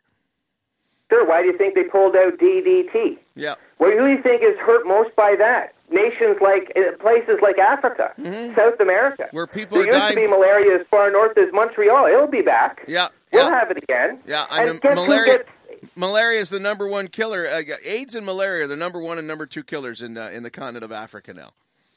Now, what happens if you take away these people? All believe in survival of the fittest. Well, if these diseases and things come back, who's the ones to die? It's the weak, right? Yeah. It's culling the herd. Except it's doing it in a way that's plausibly denial. Oh, well, we didn't. Of course, we care about people, but uh, I mean, you know, uh, the communist system cared about the worker. They're the ones who were starved to death. Hosea, It- it- Hosea four that's and only six. the people who are hurt. Hosea four and six says that my people are destroyed for lack of knowledge. And you've Yeah, got and- you've got the actually- entire you've got the entire populace that doesn't care and doesn't want to Yeah. dig into this and doesn't even want to believe some of this stuff. They know something's wrong, but they're too lazy to investigate, so they keep voting for these these these charlatans, these pretenders, these weak-willed, eh, you know, anything but leaders. And and but Or you know, worse, they stay silent.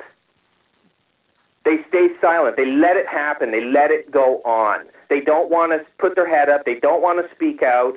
And and we've completely abandoned God. We've completely abandoned morality. We're redefining it by the day. Um, it's it's criminal to hand out uh, a Christmas card, but grown men should be in the in the locker room with little girls. yeah, And if you say something against that, you're going to jail yeah, you know, and and you know, well, we're not being sensitive to the person. Well, I'm, you, how are you being sensitive to people who are going to be hurt by these policies? yeah, yeah. So we've we've aban- we really are playing out. Like I can see, this is one of the re- things that just makes the Bible come so alive when you read the warning signs. Well, Romans and you 1. see how those cultures, especially Israel, had it so good, and they just kept abandoning it, and they just kept going further and further until God finally said, "That's it." Ro- Rom- And that's Romans. Romans, We're Romans one. Romans one is a recurring theme on this program, Mike. Romans 1, 18 to thirty two. I mention it just about every Sunday night now, and I, w- I would hope that people that are listening would have that scripture memorized. Romans 1, 18, 32, 18 to thirty two. It, de- it describes our world perfectly of where we're at right now, and it's not. It, And the end is not a good so thing. does Isaiah and, and Jeremiah as well. They're two very accessible um, of the prophets that warned of Babylon. And and there too, they, they lay out exactly the way the culture was behaving, not just the leaders, but the people themselves. And no matter how many warnings they were given, they just wouldn't turn back. You know, Handmaid's Tale, okay, is is is popular. It's a TV series right now, okay? And uh, Margaret Atwood, I mean, Handmaid's, uh, Handmaid's Tale is basically Margaret Atwood's uh, attempt to, you know, spew hatred for uh, against, you know, uh, particularly Bible believing Christianity. Okay, and uh, uh, if you look at Romans uh, 1 18 to 32, it does not end well at all. And if we keep going the way we're going in our abandonment of moral absolutes, Handmaid's Tale is going to look like the Jetsons when we come around to what we're uh, what we're going to reap from what we've sown. Okay, if you think our culture is oppressive now, you. you know, it's it's interesting. I was I was re-listening to my lessons on the uh, Tower of Babel again, to, uh, just in the last few days, and then Bible study today was dealing with it, and so it's funny how that was just in my head. And the, when I tuned in, you were talking something about tyrants, and it's interesting because the Nimrod model. Nimrod was the the one who started and basically controlled Babel. He was the leader. He was he the was tyrant. the central figure in the in the in in, in uh, getting the Tower of Babel built. Yes, and that's basically your first secular tyranny post flood, post Noah and the flood. And God took it and knocked it down and scattered the language and, and scattered them. But that Nimrodian um, philosophy of bricks and stones, you see that in all tyrannies. They take away individualism, they strip away individuality, they want everybody to be identical, just like bricks, even though God made us all unique and individual. Um, you see those kinds of things, and, and when you talk when it talks about the mortar, so bricks and mortar, the mortar is actually they, the word is often materialism, but when they explain the materialism, they're not talking what we think of by materialism. He's talking about basically soulless bodies. You're, when we talk, sometimes we use the terms flesh or in the world or worldly, right?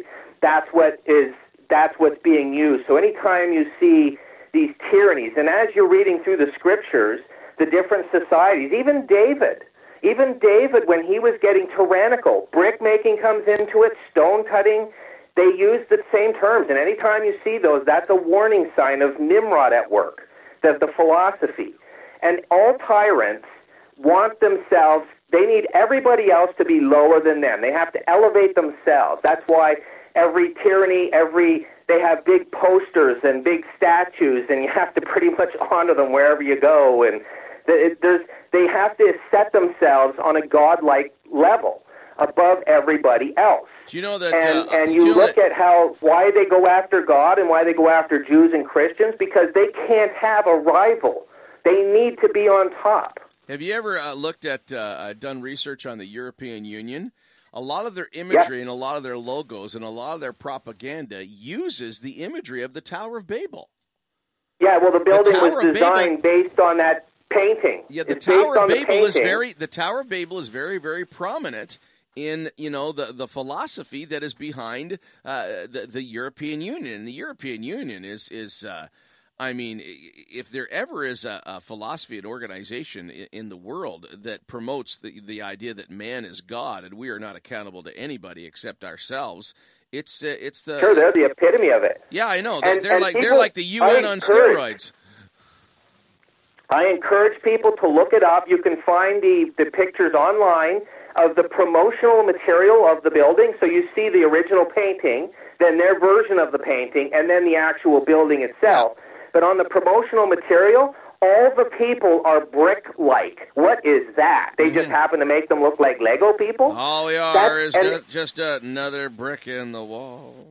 Yeah, and and uh, also There's their national it anthem says right uh, there, many many languages, one tongue, or one voice, something like that. So it totally is playing on the Tower of Babel. It's Yep. intent. Yep. It's, it's deliberate. And the Tower of Babel was basically man giving God the finger.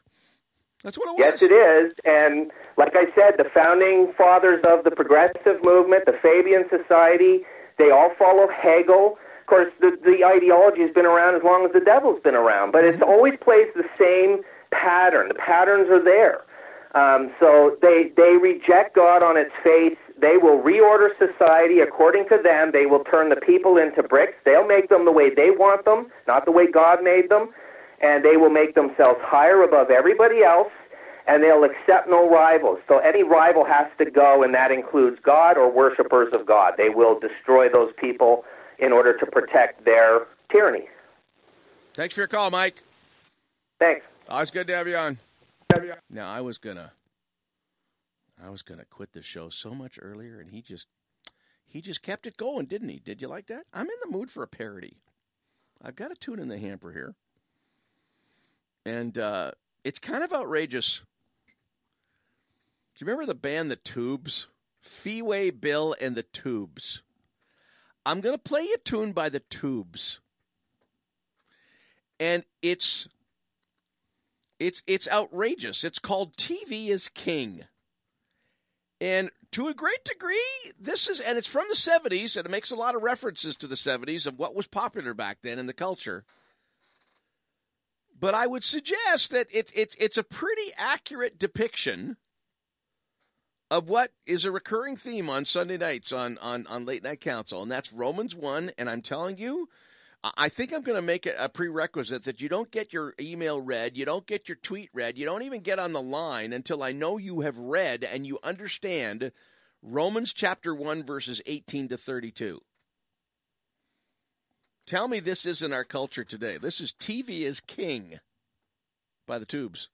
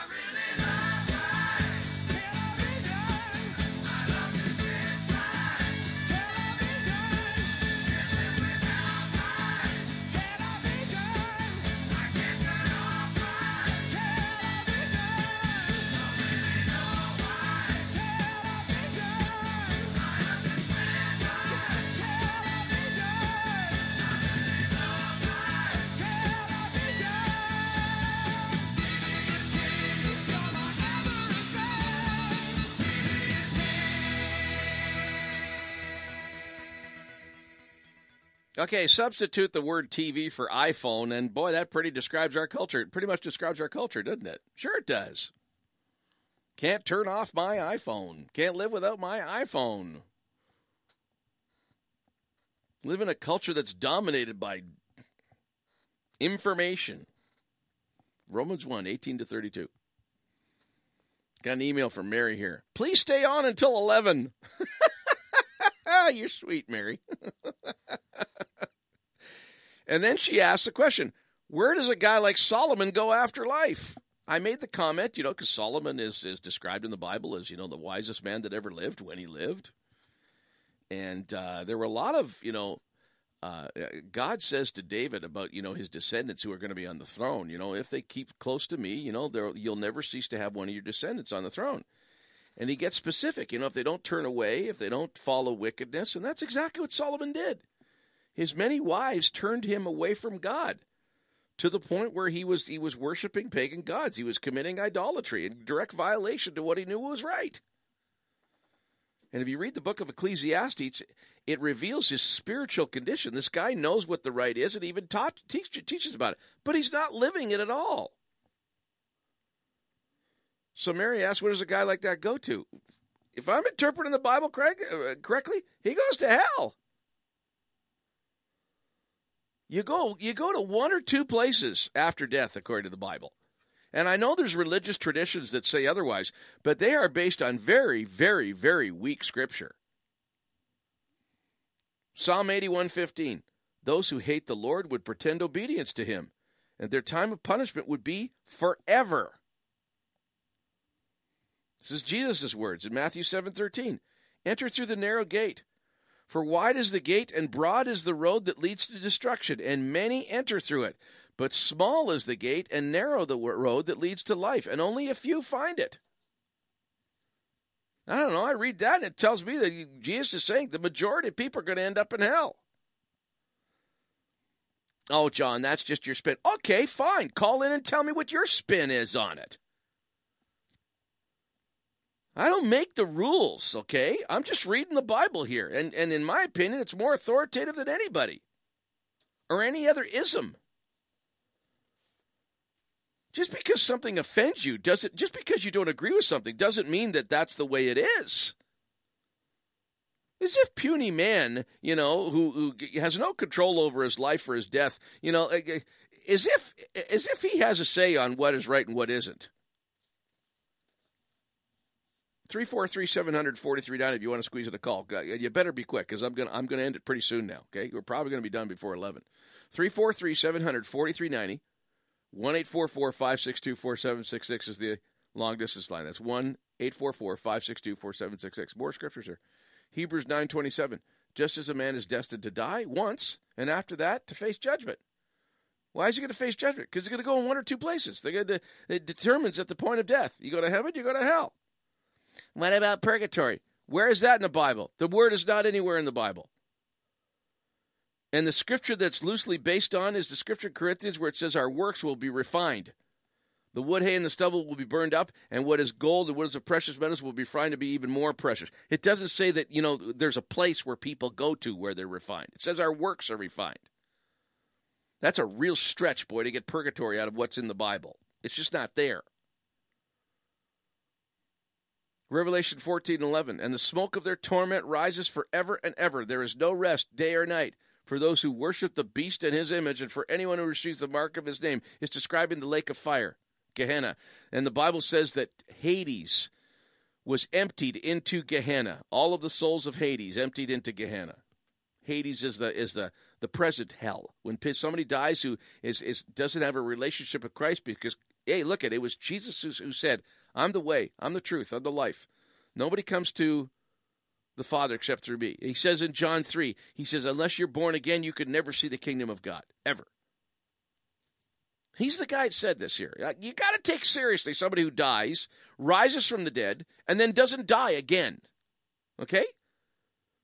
That changes everything. When you pull off a stunt like that, you're not just a, you know a religious leader or somebody that's spewing a lot of you know intelligent ethics. You know all that really makes sense. No, no, no, no way more powerful, way more authoritative when you pull off that stunt. Revelation 2015. If anyone's name was not found written in the book of life, he was thrown into the lake of fire. How do you get your name written in the book of life? When the Gospels it says, Jesus says, unless you're born again, you're never going to see the kingdom of God. What does it mean to be born again? Does that mean I got to adopt all the culture and all the vocabulary of you evangelical Christians? No. I keep pointing people to the Bible. It says if you confess with your mouth and believe in your heart that Jesus Christ was raised from the dead, you'll be saved. If you ask him to forgive you of your sins and, and, and, and, and to cleanse you from unrighteousness, he's faithful. Acts 2.21 says whoever calls on the name of the Lord will be saved. There's no magic prayer. There's no special prayer. It's a calling up to God and believing that he can hear you. I've heard so many wonderful stories. I've heard so many wonderful stories of people that didn't know how to pray. They didn't know what it meant, but they called out to God. Sometimes it would be it would be worded like this: God, I don't know what I'm doing, but if you're real, will you please come into my life? Will you change? I will. I will do anything you want me to do, but just let me know you're there and and and, and let me have you in my life. He answers prayers like that. He does. And you can pray that right now. Or you take this, you know, the, the, this uh, uh, the, podcast and say, hey, you need to listen to this, particularly, you know, maybe a friend of yours, the last few minutes of this. Now, I haven't talked about it that much, but uh, I got to tell you what I've been up to. One of the main reasons I'm only doing Sunday night now is because I've given all my time and my energy and my excitement and my passion to starting a new church. Okay, myself and about oh about 75 people now because it's crazy it's growing okay? We've started christchurch the legal name is christchurch ottawa. A website will be coming probably in the next uh, two or three weeks where you'll be able to see where we are what we're doing our activities and who's involved. Christchurch ottawa meets at the jules morin fieldhouse in jules morin park in lower town. If you need an address it's 400 clarence street east Sunday morning services are 10:30, okay? If you type in Christchurch Ottawa on Facebook, you're going to see some info there as well, okay? There's some postings and some info, and we haven't been promoting. We haven't gone into a promo blitz or anything like that because uh, you know uh, we've been forming this congregation and we're getting our act together. Because when we do start promoting and we do start telling people about it, we want to make sure when people come, you know, it's it's it's something worth coming to. Now, I can tell you right now, it's worth coming to it's a little crowded because our facility you know, as soon as we moved in, we were packed, and we're still packed. But we're of the belief that it's better to be in a facility that's packed than to be in a facility that's you know really large and it's like half full. So there's a real buzz there. So like if you if you like going to a like a, a club where it's packed and it's uh, standing room only, well that, that's kind of like what our church is like. And it's uh, if, if, anybody knows, you know, the, the way I've got, uh, pastored churches in, in the years I've been here in Ottawa, I, I never go by the book. The only book we go by is the Bible. And if you like churchy, formal stuff, you, you're not going to like what we do. We we have fun in church, you know. But central to the whole experience is is the teaching and the preaching of the Word of God. And it's not mamby pamby candy coated self help stuff. Okay, it's it's powerful. It heals relationships. It heals bodies. It transforms. It it changes people from being you know uh, uh, aimless and, and wandering about and, and, and with no purpose into you know dynamic followers of Jesus that you know are, are turning their their neighborhoods inside and out for good. And people notice because there's a supernatural change that has taken place. That's what we traffic in. And if you want more info, you can email me at jc at late latenightcouncil.com. I can, you know, direct you. But until next week, until, ooh, I guess, 9 o'clock, which will be May the 21st, have yourself a decent evening, and thanks for tuning in.